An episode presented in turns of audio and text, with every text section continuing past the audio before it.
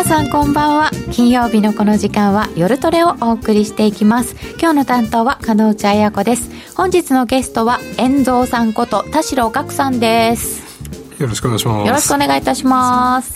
そしてスタジオに愛坂みやちゃん。愛坂みやです。よろしくお願いします。リモートでノーディー。ノーディーです。よろしくお願いします。よろしくお願いいたします。今日も夜トレは FX 投資家を応援していきますよ。まあとんでもないニュースが今日飛んでまいりましたけれども日銀人事上田さん、どなた？っていうことでしたけど遠藤さんどうですか？顔見たことあるなって写真出てきて顔見たことあるなと思ったんで、えー、なんかねこのみんな雨宮さんだと思ってたのかなみたいな感じなんだけど。あの報道は何だったんですか？観測気球？観測気球、うん、ポンと上げてみた？気球は全部最近撃ち落とされますよね。落とされましたね。本当。そういうことだったのか。えー、今日はこの後の影響などについて伺っていきたいと思います。えっ、ー、と宮は知ってるようだぞ上田さん。あなんか呼び捨てされてるぞ。中国も気球上げてますしね。ねえそうなんですね。本当ですね掘り上げしたいけど変なこと言えない。うん。どうなんだろう。ああ今夜は白身魚の甘酢あんかけと大根を煮たおかずでした。美味しそうだな。ちょっと皆さんいいもの食べてなんか飲みながら温まりながらお聞きくださいね。えー、皆様からのご意見ご質問は随時受け付けております、えー、YouTube チャット欄の方にお寄せください。みんなと一緒にトレード戦略を練りましょう。それでは今夜も夜トレ進めてまいりましょう。この番組は真面目に FX FX プライム by GMO の提供でお送りいたします。無料投資セミナージャパンツアーのお知らせです。2月25日土曜日大阪で開催。デルタフライファーマメディロムフェニックスバイオ、キャンバス、ニューアートホールディングスの5社が IR プレゼン。そして、桜井英明さんが株式相場を展望し、注目銘柄を解説します。お申し込みは、ラジオ日経ウェブサイトから、抽選で150名様をご招待。締め切りは2月17日必着です。ESG、時々耳にするけど何から始めよう。そんなあなたに。ESG A to Z は ESG がよりわかる、身近になるをコンセプトに ESG に前向きな企業のインタビューや専門家による解説など ESG の最新情報満載でお届けします。これからの投資のヒントになるかも。ラジオ日経第一で平日の月曜お昼12時から、ポッドキャストや YouTube 動画でも配信中です。改めまして本日のゲストは遠蔵さんです。よろしくお願いいたします。ます。えー、今日は FOMC と日銀の動きについて遠蔵さんに伺ってまいります。はい、えー、普通だと FOMC から入るんですけど、今日はちょっとニュースがあったので、日銀の方から行くことにいたしましょう。はい、日銀総裁人事ということで、過去のお日銀総裁を挙げていただいておりましたけれども、はい、一応持ってきて、はいいや雨宮さんかなあの中曽さんかなみたいな、うんうん、そんな緩い会話をしようかなと思ってたら この資料がもう役に立たねえんじゃんかみたいな。いやでもねあのこれを見ると分かりますけど今回この出てきた、えー、元日銀審議委員の上田和夫さん、はい、このうんと早見さん福井さんの時に審議員をやってた方そうですね。だそうですね、はい。うん、で学者さん。学者さん。あのこれ見ていただいて分かるように、はい、1970年ぐらいから1998年までってあの大蔵事務次官日銀大蔵事務次官日銀のいわゆるたすき掛け人事っていうやつだったんですよね。ですね。どっかの銀行みたい。はい。でまあ1998年に日銀法が改正になってそれじゃいかんということでそういう選び方はやめましょうって言ってその後日銀出身者が多いですよね。そうですね、うん、うんうんうんでまあ早見さんの時にゼロ金利解除をしてまあ、失敗したっていうかあれの時にこれ上田さんはそれに反対したって票を入れたって書いてありますね。ああそうですか、へえあの時失敗しましたからね。で海外の中銀総裁はみんなあの PhD って言って経済学博士とか、学者のお偉い方がみんななってんだけど日本はまあ実務官のトップがなるみたいな感じじゃないですか。大倉大倉事務次官にしろ日銀副総裁にしろこう実務をやってその人が行くんだけどそうです、ね、学者初って書いてありますよね。学者初なんだ。うん。じゃあどどうですかね？海外と渡り合うにはいいんですか？まあいいんじゃないですかねあとは。英語が、うん、でねなんかこう海外とコミュニケーションが取れる人みたいな観測機器もありましたよね。ありましたね。中曽さんかみたいな。中曽さんすげえ英語うまいらしいですね、うん、そうなんですね、うん、でその方がなんか先にどっかの役職ついちゃったので、じゃあ雨宮さんかみたいになってて、観測気球も上がって、えー、でも辞退したって日経新聞出てますね。あそうですか、はい、どうしてもおやりになりたくなかったまあでも散々今まで10年こう、黒田さんに仕えて大変だったんでしょうね。そうですよね、うん、この時期大変だった。でこの後の政策を担おうとはなかなか思えなかったかもしれませんよね。どっちやっても批判されるじゃないですか、うん、だってさっき言ってあの、まあ、僕は解除の方向に向かうと思うんですけど、うん、解除しようとしてもリフレ派に叩かれるししなかったらしないでなんでだみたいなことになるし。円安になるぞとかね。そう、うん、だからどっちにしろもう茨の道っつうか。大変ですよね。ですよね、うん、そう思いますよね。そもそも日銀総裁人事がこんな話題になったことって今までなかった、本当ですよ。え、うん、そうなんですか？はいないないない。と思います。私あの日銀の人事動向がもう初めての経験なので今回あかなり盛り上がってるみたいな感じだったんで。あそっか、はい、10年黒田さんだからそうなんですよ。前回を知らない前回を知らないです。ねはい、ま、黒田さんの時も多少話題にはなってありましたよね。それはなんか安倍政権とセットみたいな。そうですよね。あそこではやっぱりそこがありましたか？大規模金融緩和ってあの、うん、1本目の矢でしたもんね。そうですよね、で黒田さんになるっていうので余計盛り上がっちゃったみたいな。ただ金融緩和するのは白川さんの時なんですよね。ああのアコードがあったのは。アコード白川さんの時ですよね、はい、で、その後、まあ、黒田さんが来てっていうんで、うん。まあね最近その時代の話のことをおっしゃってる方もいますいますけどね。あそうですね、はい、あの時を踏襲してみたいな、はい、黒田さんが最後に道筋をつけてみたいな。うんでも今回その政府日銀のアコードも変えるっていうような話が出てますよね。まあそうですよね。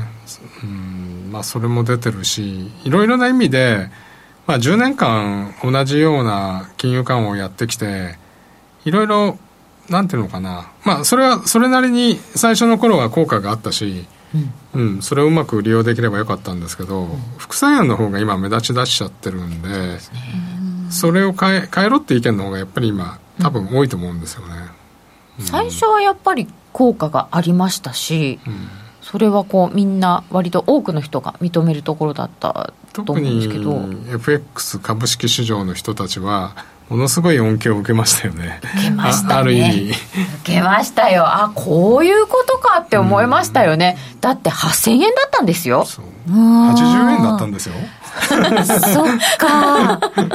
確かに、うん、80円8000円で2%にするって言ったんだけどなんなかったけどすぐには。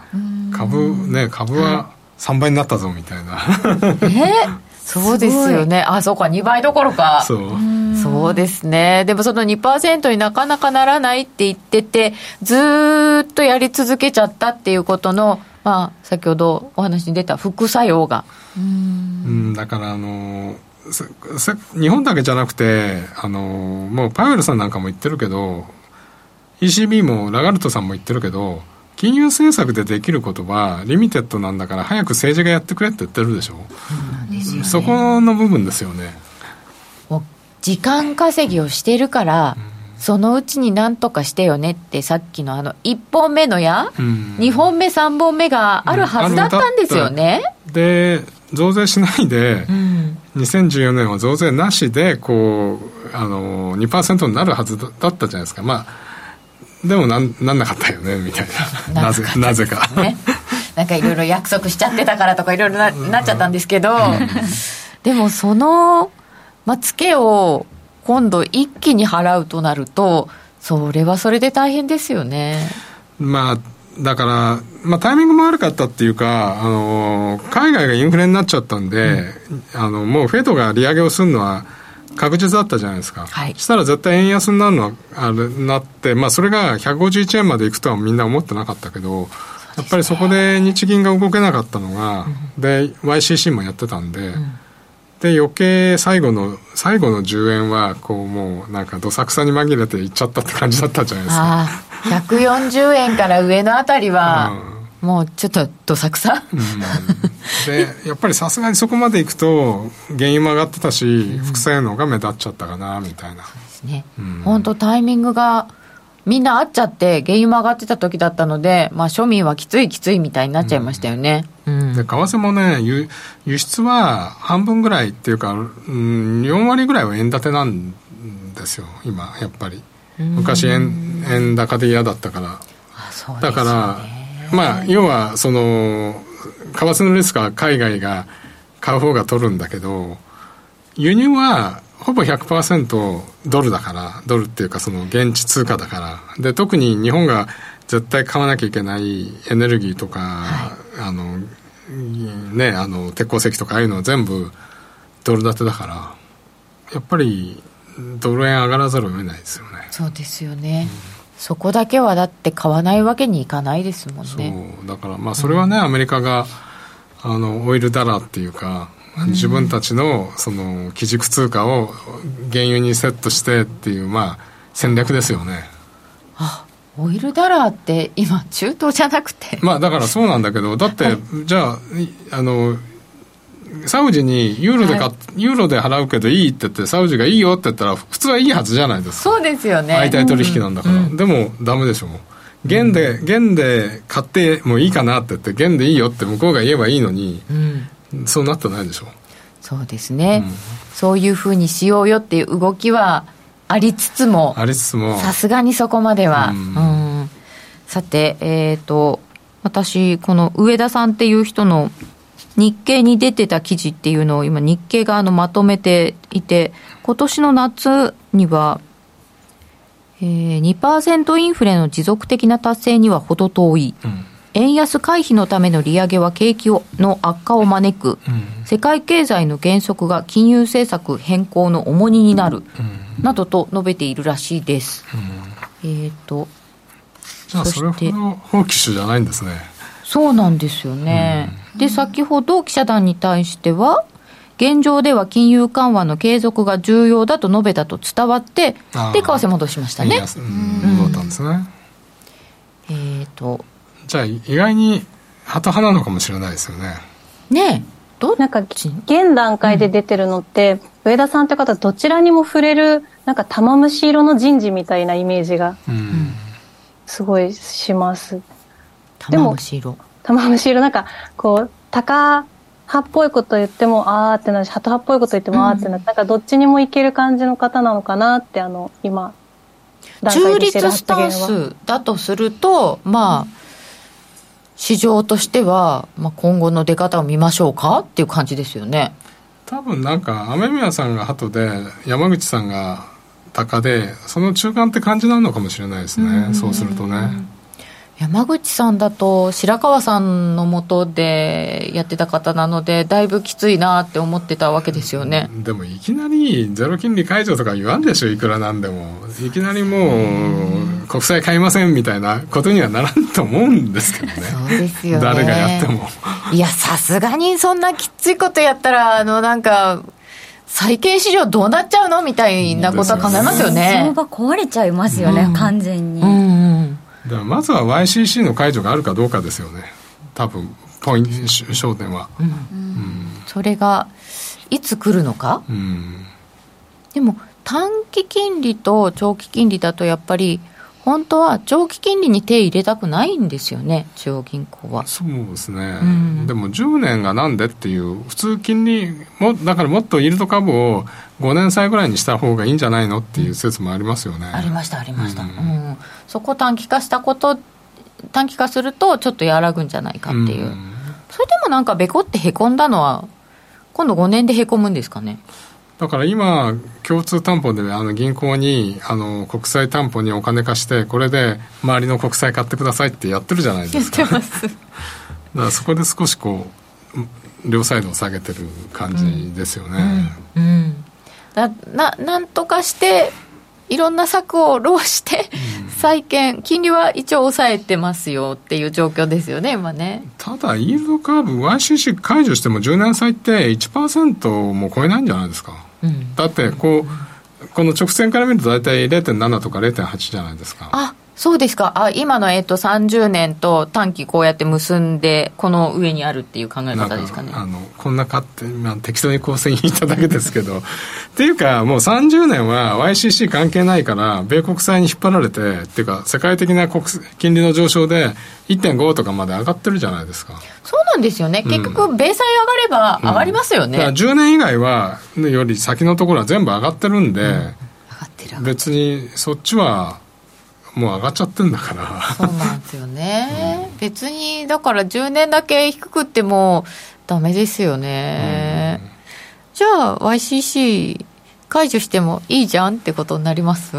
うんだからそのなんていうのかな。パッと言われた時のショックの割には、うん、あのじゃあ10年債の利回りが1%になって、うん、なんか変わるみたいな。それで株暴落とかならんでしょ別に。10年債が 0.5から1%になっても。そうですね。いやドル円はちょっと円高に触れるかもしれないけど。そうですよね。でもでもあの本来あの為替のその上げ下げって金利のことを言うと、はい、短短期の部分なんですよね本当は短期金利の日米金利差とかを取るそうそうそう、うん、別に10年だけがそこにあるから円安だ10年が戻ったら円高だってわけじゃないないんで他のとこはだってもういっちゃってるんだから。そうなんですよね。理屈で考えたら絶対そうですよね、うそうなんですよ。ではそうするとあシンクタンクも YCC 解除で1%前後ってレポート出してますよね、うん、ほうほうほうえっ、ー、と、あとどこだ？うんと、0.5上限を1.0にしやすいでしょう。YCC 解除しても120円はいかないんじゃない？うん。ほうほうそれって遠蔵さん、ポンジスキームみたいなもの？それってどれのことだろうな。えー、YCC 解除で120円うん、あやっぱその辺か。YCC 解除しても、結局、遠藤さん、あの、日米あ、アメリカが上がれば日本の金利も上がるよねっていう、その、かななんていうんですか、世界的な要因の金利の上下と、あと、うん、日本のそもそもの潜在成長率が低いっていう部分で、そんなに金利上がらないっていうのありますよね？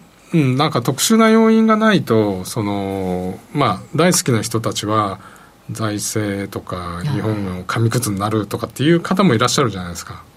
まあ、それは置いといて普通はやっぱりそんなに変動はしないと思うし、うん、うん、と思うんですよね。普通の経済の話で言うと、うん、で金内さんおっしゃったように長期か短あのに中央銀行がコントロールできるのは本来短期金利なんで、うん、長期金利っていうのは経済成長率潜在成長率にほぼ沿って動く長期的にはそういう動きになるっていうんで日本が金利が低いのもあの物価が上がらないのもやっぱり成長があのや抑えられてるからじゃないですか、そこをなんとかしないあの為替とか金利って主じゃ主体じゃなくて尻尾なわけでしょ。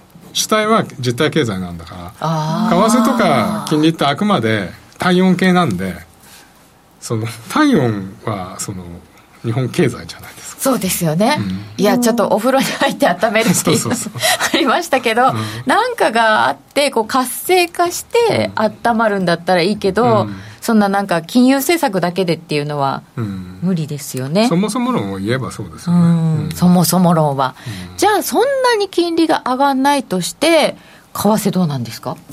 は。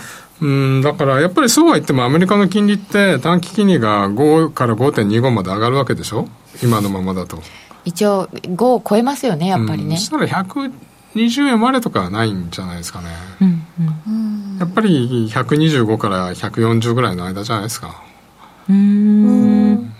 100 20円まではいかない感じですか、まあ、一瞬オーバーシュートでね今日も130円も荒れたしあの一瞬オーバーシュートっていうのはあるかもしれないけどもなんか今もう織り込みつつあるんで YCC 解除って言われたらやっぱり一旦こうわーっていうショックはありそうですかね。悔しいけどヘッジファンドがリグっておしまいじゃないですか。今回今回は勝ったねあいつら。あの今まで何20年ぐらい日本国債を売ってはあのショートカバーさせられたヘッジファンドが今回だけは勝ったという悔しいけど。ねずっとやられてたのにね。国際ショート税そう、必ずもうやらもうこの10年だか20年ずっとね日本国債売ってはあのショートカバーさせられて踏まれてたっていう。20年も踏まれててなんでその戦略続けてるかなって思いましたけど。本当ですよね。うん。普通ね、3回ぐらい失敗したらやりたくなくなりません？個人的には。そうですね。トレーダーとしては普通になんかもう、ああ、損切りして次みたいな感じにはなりそうですけど。それはみやちゃんの経験値があるから。で、またさ、全然知らないやつが入ってきて、また新たにやって、そいつがダメになったらまた新しいファンドが来てっていう。なるほど、そういうことなんですね。次々湧いてきてたんですね。そうそう。でもまあ、理屈で考えれば、ここのまんまにはいかないよね日本って思いますよねうんだから、うん、そうなんですよね。だそう簡単にだってそんな崩壊しないじゃない。そうですよ、ね、崩壊するんだったらまあちょっと痛手が先でしょみたいな思うけど。言っちゃいけないのかな。いや本当にあの他国もいろいろありますのでね事情が、うん。うん日本はそれでもお金持ちの国ですよね、ねうん、ドイツスペインにサッカー勝ったしさ。ここでサッカー。そうするとえっ、ー、と現状が結局行ってこいになっちゃって130円の98銭え、まあ、あそうですかですね1円50ぐらいまで戻って今131円ぐらいでもみ合ってますよねもみ合ってますね。8時からもうあんまり動いてないんじゃないの？ですね。はっきりしないですね。ねえ。これはじゃあ、もうちょっとその来週、しっかり出てからみたいな話ですか？うん、ちょっとただ、ユーロ円とかが上値重いかな、みたいな、うん。そうですか。うん、まあ少しね、あの。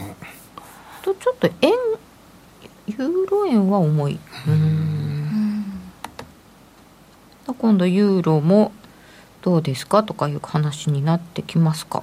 ここのところドルが反発してて、うん、あので少し今頭を抑えられた感じじゃないですか、はいはい、ドルインデックス見てもあの100ぐらいまでいって先週ぐらいから104ぐらいまで戻してきて今ちょっと102.50から104ぐらいの間でもみ合ってて、うん、ドルもちょっと方向性がなくて来週の CPI 待ってるんじゃないですか？ドルは。ですよね、うん、CPI、えらい注目になってしまいましたね、また。ね、ということで、そのアメリカ要因のお話は、この後お知らせの後で伺ってまいりましょう。それではここでお知らせです。FX や商品 CFD を始めるなら、FX プライム by GMO。米ドル円などはもちろん、原油や金も人気のスマホアプリで瞬時に取引。トレードに役立つ分析情報やセミナーに加えて、お得なキャンペーンも随時開催。最大10万円をキャッシュバックする新規講座開設プログラムを実施中です。FX も商品 CFD も、そして自動売買やバイナリーオプションも、やっぱりプライムで決まり。株式会社 FX プライムバイ GMO は関東財務局長、金賞第259号の金融商品取引業者及び商品先物取引業者です。当社で取り扱う各金融商品は価格の変動等により損害を被るリスクがあり、投資元本は保証されません。商品ごとに手数料等及びリスクは異なりますので、当該商品等の契約締結前交付書面などを熟読、ご理解いただいた上で、ご自身の判断と責任において、事故の計算により取引を行ってください。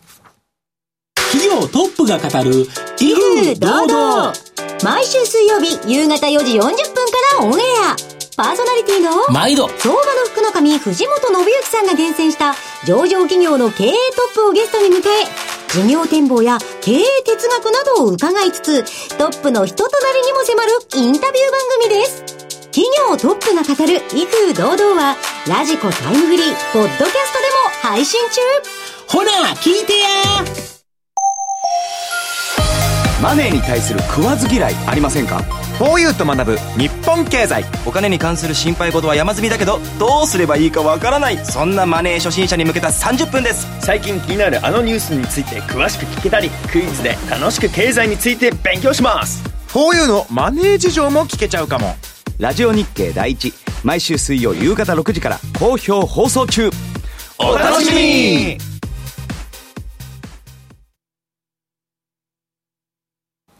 て引き続き、遠蔵さんにお話を伺ってまいりますが、その前に2人のトレード聞いてみましょう。みやちゃん今日は、実はショートしてたって、そうなんです。さっき聞きましたけど。はい、あのー、一応ですね、その公開してる方じゃない講座で、ちょっとちょこちょこやってたんですけど、うん、あの日銀人事が出る前に、ちょっとあのードル円のレンジの上限あたりだったので、まあちょっとショートしてもちょっとぐらいは取れるかなと思って試しにショートしてたんですよ。試しに。はい。そしたらあの目を離してた隙にものすごい下げ方をしていて、ね、これはなんだなんだと見に行ったら上だって誰ってなりましたね。美味しい思いはしましたけど。ああででもだいぶ美味しかったですよね。だいぶ美味しかったですね、ね。うん、いや4時 ,4 時過ぎですから、うん、なんか普通あんまり動かない時間ですよね。よね。うん、なんかアーリーロンドンかなんかかなって思っちゃったんですけど、もう。そうどうやらそうでもないぞと思って。ね？ああそうかそうか。えっ、ー、と、ノーディーは最近はどうでしたか？今、みやちゃんの話をただただ羨ましいって思って聞いてたんですけど、私今週はもうなんかヘッドラインに振られて、うん。あの、方向感出なかったので、ちょこちょこ、あの、取れたんですけど、あんまりこう、楽しいというか、あの、一本が大きいトレードはできなかった感じですね。ずっとドル円？えっと、ドル円、ユーロドルとかやってたんですけど、どこもあんまり取れずっていう感じですね。んなんか特に円が、あの、やっぱり、週明けから、あの、雨宮さんに決まるかも、いや、雨宮さんならないよ、みたいなのあったじゃないですか。そういうのに振られて、で、今日のあれだったんで、なんかちょっと難しかったなっていうのが今週です。今週はね、難しかった。うん、まあ、この日銀の話で右往左往もあるんですけれども、アメリカがちょっと、雇用統計強すぎとかから来て、次はどうしましょう、本当 CPI 注目ってことなんですけど、あの、ここまでのその雇用統計あたりから、あ FOMC あたりからの流れについては、どうご覧になっているのかも解説してください。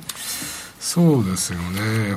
FOMC が、えー、2月1日でしたよね。で、そこまでドルって、まあ、ドルインデックスで見るとずっとこう下がってきて、うん、その FMC の時に、えーと、ドルインデックス100近くまで行って、はい、でその後反発してるんですよね。で、まあ、FMC はなんていうのかな、まあ、FMC と先週あれ今週かパウエル発言は、で、FMC の後雇用統計がすごい強すぎて、はい、えーえー、一昨日かパウエルさんの発言が高に傾くんじゃないかって言ったけど意外に高じゃなかったなっていうんで、まあ、ドルが保たれて、はい、今、ドルインデックス的に見ると、こう、大きな114から100までの下落トレンドが、一旦戻して、今、ちょっとどっちにしようかなって言ってるとこだと思うんですよね。うん、だから、えっ、ー、と、マーケットが意外にフェドウォッチなんかを見ても、それまで4.75から5がターミナルレート、あのーはい。天井と見てたんですが、はい、はい、それが5から5.2にいつの間にかマーケットもまあ、やっぱりそうかしょうがないよねっていうあのドットチャート同時だよねっていう なって。ドットチャートを信用せずにもうちょっと楽観してましたよねずっとマーケットの方が、あのリセッションになって金利が下がるはずだってみんな思ってたら あの絶対そうだとか言ったらあのあんな51万7千とか持ってドッカンみたいな感じで。これは景気強いみたいな。そう。でもあれは改定値でしょみたいな。あのなんかねあの季節調整がうまくいってない。1月は毎回とか言ってますよね、うん、だからシティとかゴールドマンも30万とかって強気の数字は出してましたよね。でもそれをなんか上回る。大幅ですもんね、はいまあ、そうは言っても結構失業率も3.4だし、うん、えーと、労働参加率も上がってたし、はい、数字自体はよかやっぱり良かったんですよね、うん、ただ賃金が前月までずっと下がってきてたんでやっぱり賃金のこととやっぱりあれですよね、賃金のことをパウエルさんも言ってましたよね、記者会見で、あの雇用がまだ強いしっていうことを言ってたし、でまあ、どこもそうなんですけど、物の価格って、原油価格とかが下がるとこう、すぐ下がっちゃうけど、うん、まあ、まさに sticky じゃないけど、そのサービス価格ってじわじわじわじわこう、その賃金に連動するんで、下がらないじゃないですか、それがどうなるかっていうのが今後の世界的なね、インフレのが沈静化するかどうかなんですよ。で本当は賃金上げてほしいですよね。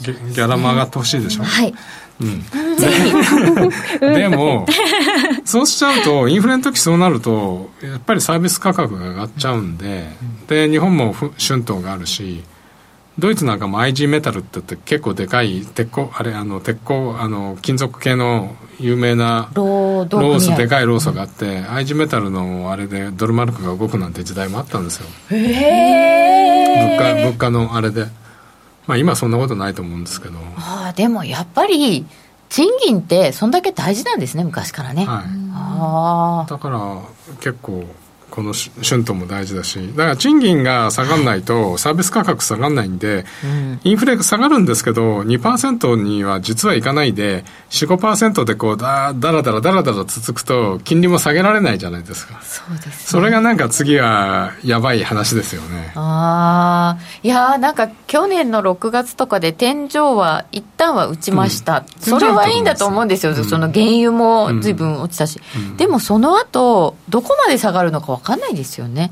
あとまたなんか、中国のリオープンの期待とかしてる人もいるじゃないですか、すね、そしたらまたインフレ上がっちゃうんじゃないのってちょっと思うんですよね。そう簡単に2%落ちてたら、本当結構、リセッションがやばいかなっていうぐらい やばいですよね。そうすると、各国の金融情勢も考えつつ、この後のフェドの動きなんかも想像しつつということになると思うんですけど、うん、とえーと、ままずは CPI なんですかね。まずは CPI 見てですよね、はい、14日の CPI、えーと、5ページ目に、えーと、アメリカの CPI が載っています。でまあ、ここら辺でサービス価格とか、あのー、なんていうのかな、コア指数、コアが落ちてくるかどうかっていうとこを見たいし、うん、そうんですよね、うん、コアがどれぐらい落ちるか、うん、やっぱりサービス価格、家賃とか、うんそういうのが落ちてこないと。家賃落ちないんですかね？あんなに住宅価格上がっちゃって。みんなクビになっちゃってね。あのえ。なんかテテック企業のあのリストラは結構凄まじいですよねでもあれこの2年でバブってた分だし、うん、テック企業で優秀な人たちって多分あのメインストリームとかあのあそんな優秀なあのね IT 技術者だったらうちに来てうちに来てってちょっと給料下がるけどって引く手あまたじゃないですか、うん、すね、絶対に。いいな、うん、そうですよね、だとあんまりそこは問題にならないか。うんとやっぱり賃金もなかなか下がらないってことになりますよね。で今その次のページの PCE っていうのがありますよね。はい。で、えー、6ページ目です。はい。まあ、PCA と CPI ってややこしいなとか思うんでちょっとそのご説明をしようかなと思うんですけど、はい、CPI って例えば牛肉が50%上がりましたって言ったら50%上がりましたってカウントされるんですけど、うん僕ら庶民は牛肉50%上がって豚肉が20%しか上がってなかったのに豚肉買おうってなるでしょ？なりますね。だから消費行動から考えた物価指数っていうのが PCE なんですよね。それを加味した。私のお財布にどれぐらい効いてますか？っていう話ですね、うん、そうするとそんな CPI ほどは実際の物価って上がってないよねっていうのでこの PCI を見ると一番下のあのコアの部分が4.4%まあ、ここはだから FRB が重視してますっていうことなんですか、はい。ここが本当のあの物価指数っていうところですよね。PC コア4.4、うん、はい。でもまだ高い。でも政策金利これを超えたんですよね。あそうか。うん。だからようやくここまで来たんで一応エクスキューズできるじゃないですか。物価上昇分は金利上げたよと、うん、あとは時間が必要だみたいな今までそれに追いつかないのでこう前のまれ前のめり利上げをしてきて急ピッチに上げてね。でやっぱり放棄主な姿勢を前面に出してアメリカ選挙もあったし。あそうですねそう、はい、もう日米ともにやっぱり政治の圧力を受けるんですね中央銀行は、えー、トルコだけじゃねえぞみたいな。あれはまた極端とは言うもののみんな忖度があったりして、はい、そうアメリカは選挙終わってんですよね、ということはこの PCE の4.4ぐらいまでの落ち着きがもし続くんだったらまあこれがもう少し下がってね3から4ぐらいになるといいなって感じなんですけど、2%ってそんなすぐになるのかなっていう。やっぱりここのところあのメンバーの発言を聞くとあの利上げのこととかまだ利上げいるよって軽く言ってそんな放棄手じゃなくなってきてるじゃないですか。でも長く続けるよってみんな言ってるじゃないですか。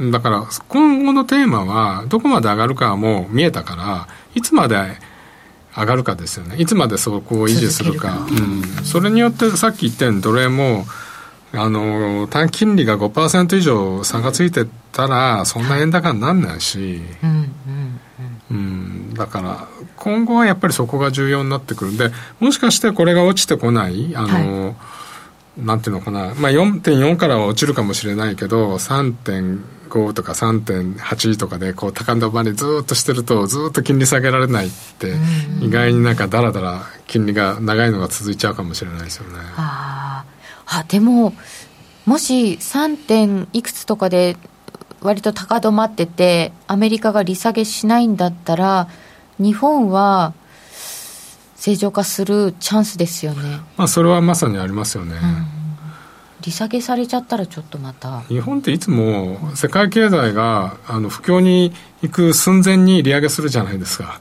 それでダブルで食らっちゃってるから。だからなんか日銀がとどめさしたとか言われるんですよね。いつも遅いんですよね、うん、決断がね。あの1985年から言うともうバブルを抑えなきゃいけないのにあの金利上げないでしたらバブルが崩壊したら金利急ピッチに上げてみたいな、うん、で最後急ですよ、うん、まあ俺誰がなってもいいからそれだけはやめてくださいって言いたいですよね本当ですよね、本当もうどなたでもちょっと一人やっぱり審議員にあの相場感がある人に入っていただくといいですよねそうですよね。なんで誰もいないんでしょうね。ね本当ですよ。マーケットサイドから一人いてもいいと思うんですけどね。あれでも、ななんか、なんとか証券の人とか入ってるはずなんですけどね。審議員に。まあ、いましたけどね。いましたよね。どっちかというと、もアナリストじゃないですか。あそうですね。トレーナーじゃないもんね。そっか。現場の人がいてくれると。うん、日本が遅いのって慎重なんですか？それとも決めるための決済のなんか権限がちょっとこういろんなとこに散らばりすぎてて遅くなっちゃうみたいなどどうしてなんでしょうね？うんまああのやっぱり日米で経済サイクルの違いっていうのもあってどうしてもあのやっぱりアメリカがダメになっていくといずれ日本もダメになるっていうか影響を受けてダメになってくるから後にはなっちゃうんですねどうしても、絶対後出しになっちゃうんであのその後出しをうまく使えばいいんですけどね。だからあのみんな米国の金融市場を見てるメキシコとかそういうとこってすごくやっぱりアメリカの金融政策を見てるんですよ。あの失敗すると自分の通貨叩き売られるからみんなだからあのフェドが FMC で何やったらその結構次とか次の日次の日に金融政策会合があってそれ見てから決めようみたいなみんな感じですよね。大きい経済に結構巻き込まれるので、メキシコとか、あの辺はすっごいアメリカを多分見てますよね。そう。だからカナダとかメキシコって経済的にも政治的にもものすごくアメリカの影響を受けるから、うん、アメリカウォッチはすごいですよね。うん。なんかあ今回あのカナダは、まあ、いち早くやめましたよね。そうですね、うんん、なので、もうちょっとアメリカももしかして早めに動くみたいな、まあ、アメリカのピークが見えたからなんじゃないですかね、うん。止められたってことですよね、あ縮小できた、周回遅れジャパン、うん、あ市場と対話しない中央銀行だよね、うん、そこはなんか今回、次の日銀にもいろいろ注文はされますよね、対話とか説明とか。ありそうですね。とにかく時間決めろとかね。そうですね。まあ、あれはね、一番あれですよね、その、トイレにも行けないし、弁当買いに行けないし。ご飯食べれないのが一番きついです。うん日銀の人たちは悠々と多分ご飯食べてるんでしょうけどうなうなじ食べたの あれやっぱり3時半とかにしたらどうですかねまあ株式市場終わってからダメか。3時半ぐらいって3時半だと為替動きますよね。3時半だと先物市場その間もやっといてもらわないといけないから。そうですね、むしろお昼でいいんですね、うん。えー、時間は決めてほしいなとまだ思っておりますがあとはどんな感じでいただいてますか？みやちゃんなんか気に気になったご意見はありましたか？そうですねさて遠藤さんには10年債も持ってきてもらってましたけど。まあ10年債はい。止まっちゃってますよね。でもなんかやっぱり、うん。リセッションリセッションという割には経済も強いんで、はい、それほどね債券利回りも低下しないし。そうなん本当にリセッション来んのみたいな。そうなんですよね。景気いいじゃんみたいな感じですよね。うだからこうアメリカのこの10年債も一旦ピークはつけちゃいましたよっていう感じにはなってますよね。そうですね。10年債も2年債もちょっとピークアウトしてっていう感じなんで、まあ、金利もドルも、あのー、今ちょっと止まってますよね、うん、そこで。あのやっぱり金利が少しこう落ちてきたところから反発したんでドルインデックスも反発してきて、うんうんうん、まあそのドルここ151円からドル円下落してるのってこのドルの要因7割あと円の要因、まあ、日銀人事とかが3割ぐらい34割みたいなそんな感じじゃないですか、今そういう見方でドル円はやっぱり面白いと思うんですよね。ユーロなんかはやっぱり ECB がなんかあまり影響を与えてなくてドルの要素だけで動いてるって感じですよね。うん。ECB の要素ってあんまりないんですか？あんまり気に気にしなくても。あのラガルトさんがやっぱり調整型だしドラギさんの時みたいにリーダーシップ取らないから、うん、なんかメッセンジャーみたいな感じですよね。あのタカ派のドイツとハト派のイタリアのこう間を持つみたいなああ調整型。調整型政治家的。注目ポイントは眼鏡の色とスカーフの色ぐらいかなみたいな。相変わらずおしゃれ番長ですか？でもなんかラガルトさんってすごいなんだろうな。あのお母さん味を感じます。ああそうなんだ。なんか意見の仕方というか。なんかこうやんわりした感じが。お母さんっぽい。お母さんっぽい。ああ海線山線ですよねだってアメリカの結構有名な弁護士で法律事務所にいてそのあとフランスの財務大臣やってで ECB 総裁でしょ、はい、まあ女性としては相当なんかすごいよね。まあそうですね。でシンクロのフランス代表だっけ、はい、らしいですよ。そうですよね。黒いんあそうなんですか？焼けてんじゃんいつも。あバカンス焼きかな。確かに。うんなんかあのと当時ですけどメルケルさんラガルドさん誰か並んでてうわヨーロッパって女性強っていう感じがありました。EU 事務局長？ファンファンデラ・ライエンさん、ね、ファンデラ・ライエンさんもそうですよね、うん、全員全部女性ですよね。ね。でちょっと前まではイエレンさんあそうフェドの。イエレンさんもそうだから、うん、欧米女性陣、うん。アメリカも大統領女性になるかもっていう流れありましたもんね、一瞬だけ。あ、一瞬だけ。ね。そこで並ぶんじゃないかっていう、なんか、女性がいっぱいになりますねっていう、うんなんか話もしてた時期があったのを思い出しました。そうだ。今回だから日銀人事も、あの、岸田さんが女性を入れたがってるんじゃないかって言って、沖縄さんが副総裁にっていう噂が。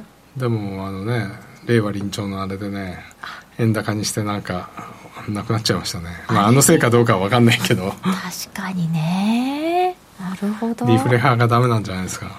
そうか。国会の審議を経なきゃダメだからあのまあ承認、うん。今日なんかもう決まっちゃったみたいに言ってますけど一応まだこれから承認される必要がありますよ、ね、白川さんの時も相当大揉めに揉めましたからね。民主党なんかが反対で。自民党は確か武藤さんを総裁にしようとしたんだけどあの民主その時民主党でしたっけ？あの、が反対して結局白川さんを暫定的にしてあの白川さんになっちゃったみたいな。じゃなかったかな。ああじゃあ武藤副総裁は総裁になれなかったんですねね総裁絡みでね、うん、財務事務次官から副総裁行ったんだけど。まあなかなかね。うん。まあね大変ですよね。ね。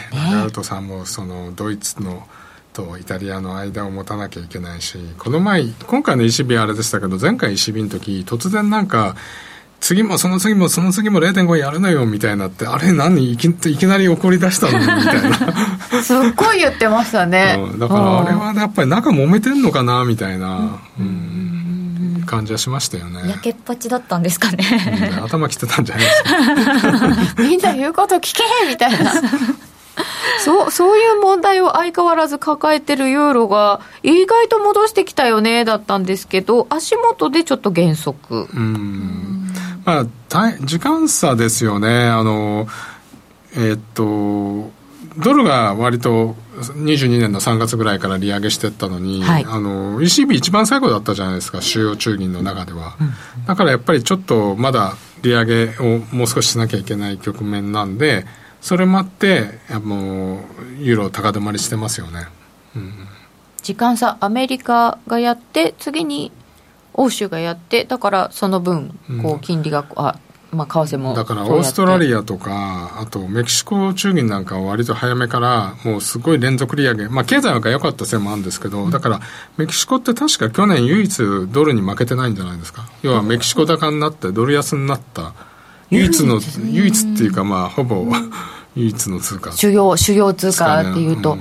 ああそうですか。だからあれは金融政策をこうしっかり利上げ利上げって強気でやってきたから、うん、メキシコまあ経済も良かったしそういうのもあってあの負けドルに負けなかった。普通あのドルが金利を上げていく局面って、はい、結構危機とかそういえば1994年ってメキシコショックって起こったんだ。アメリカが金利上げるときにメキシコが叩き売られて。へえそんなことが。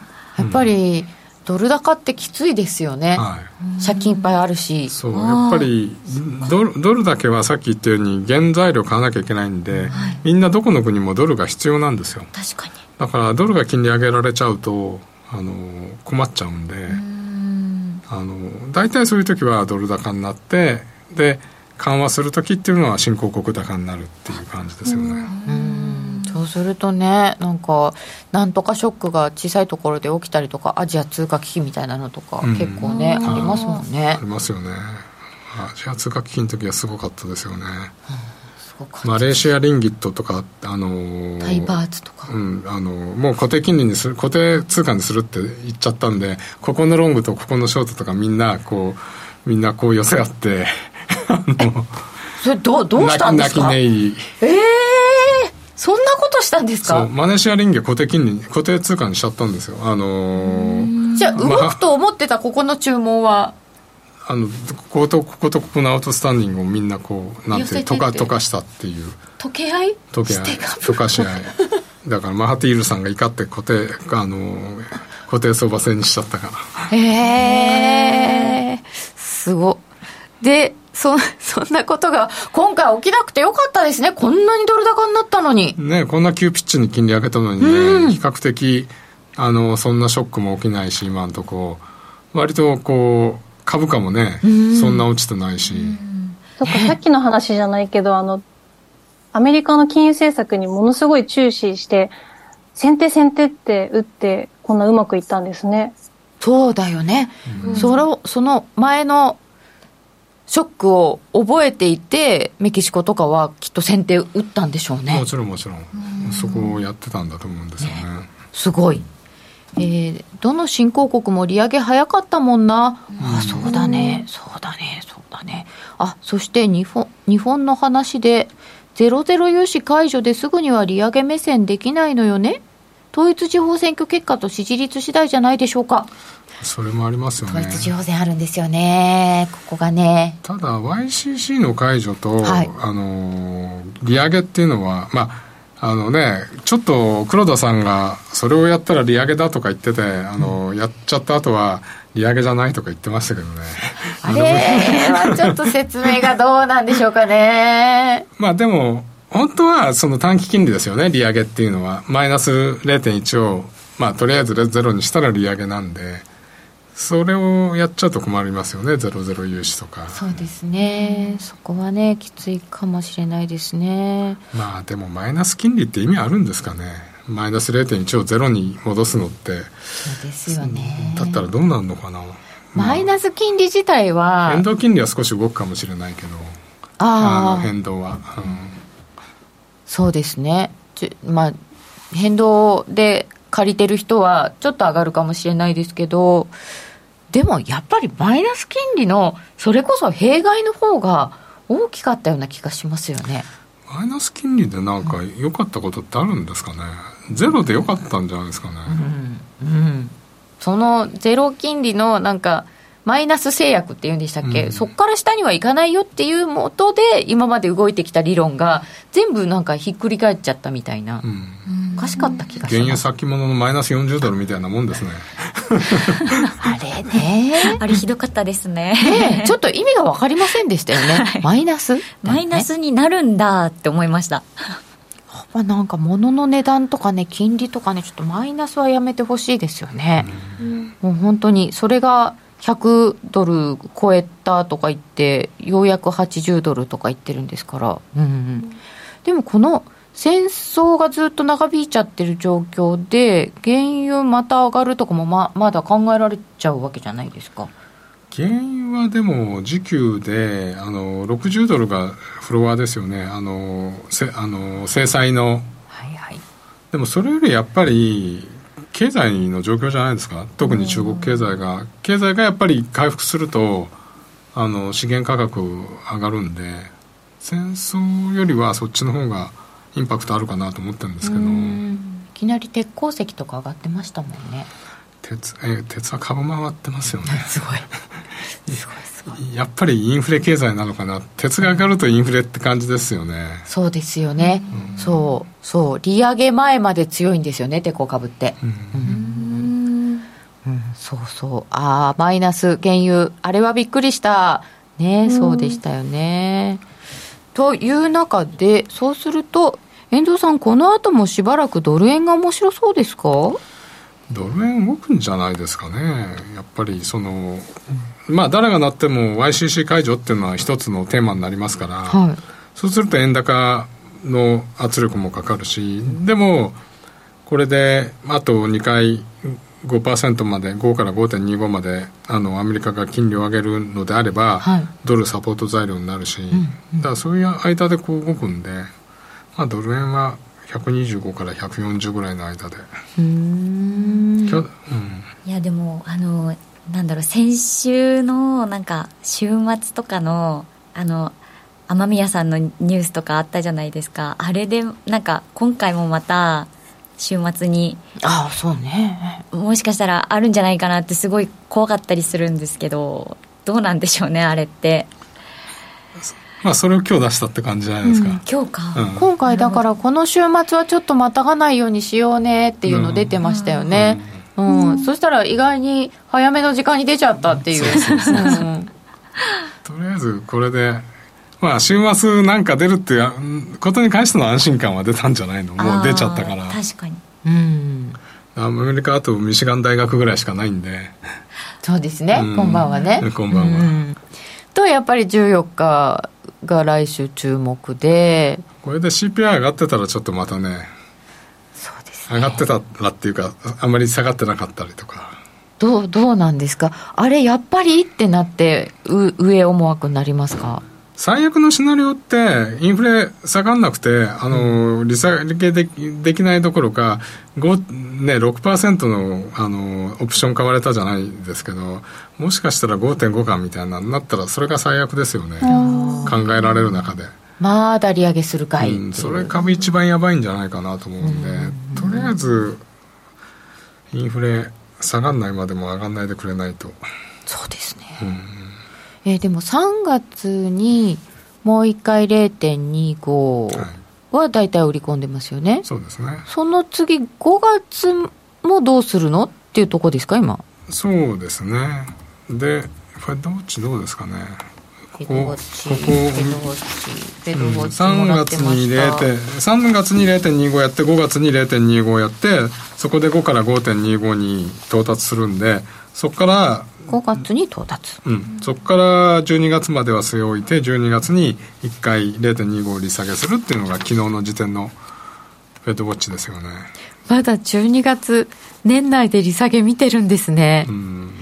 うん。あ5月やだな3日だな。そうなんです連休ですよね。最悪ですね。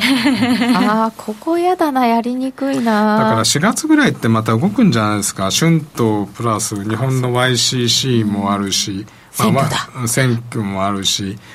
アメアメリカの5月のあの FMC に向けて向けて、うん、また誰かなんか喋ったりなんかして。ああまたニックがリーク法を出すかもしれないしですよね。みんなでもあれ謎なんですけど FRB があんなドットチャートとかでもう5超えるよとかってずっと言ってんのにそれは誰も言うことを聞かなくてニックさんに言われるとええーって驚くのなんですかね。一応彼がもう今スポークスマンと認定されてるから。出ますよね、うん、じゃあまた次になんか出てきたりするとこれ結局そういうもので振らされる幅が大きいっていうのは続くんですかね？でも、ボラだいぶ下がってきましたよね、ドル円もね。昔は CPI で10円下がって5円戻して、また10円下がってとかやってたのが。10円ですよ、10円。今はほら3円ぐらいになったじゃないですか。そうですね、確かに。1日のボラっていうか、あの、値幅とかも、ドル円でももう1円ぐらいに落ち着いてきたなっていう感はありますよね。ちょっと面白くないですよね。昔、昔に戻っちゃったんで。えー、いや、だって10円って年間ですよ。いや2時間で10円落ちたこともあるんだって俺1998年いつも話すんですけどあのタイガーファンドが2兆円ぐらいぶん投げたらあの、120円から110円まで2時間ぐらいでなってでその後1時間ぐらいで118円まで戻っちゃって何のこっちゃみたいな。感じうわ激しい。ねえ。そこまでじゃないにしても今日もええー、ってなってこれ知らないでいたら戻ってますよ戻ってますよね。ね、うん、こんなことはあるのかみたいな。あ2時間で、本当ですよね。あそうそう。うん。ニニックニクソンじゃなくて？ああ ニクソンショック？嫌ですね。そ そんな大きなショックは。ニクソンショックとか生まれてないでしょ。生まれてないです。あの歴史の教科書で見たぐらいですね。ねだって昭和バブルも知らないもんね。この後、えー、5ドルとかちょっと伺いましょうね。えー、お話の続きはまた後ほど。番組そろそろお別れのお時間です。ラジオの前の皆さんまた来週です。この番組は真面目に FXFX プライム by GMO の提供でお送りいたしました。遠藤さんどうもありがとうございました。えー、よろしければ YouTube 延長配信でお楽しみください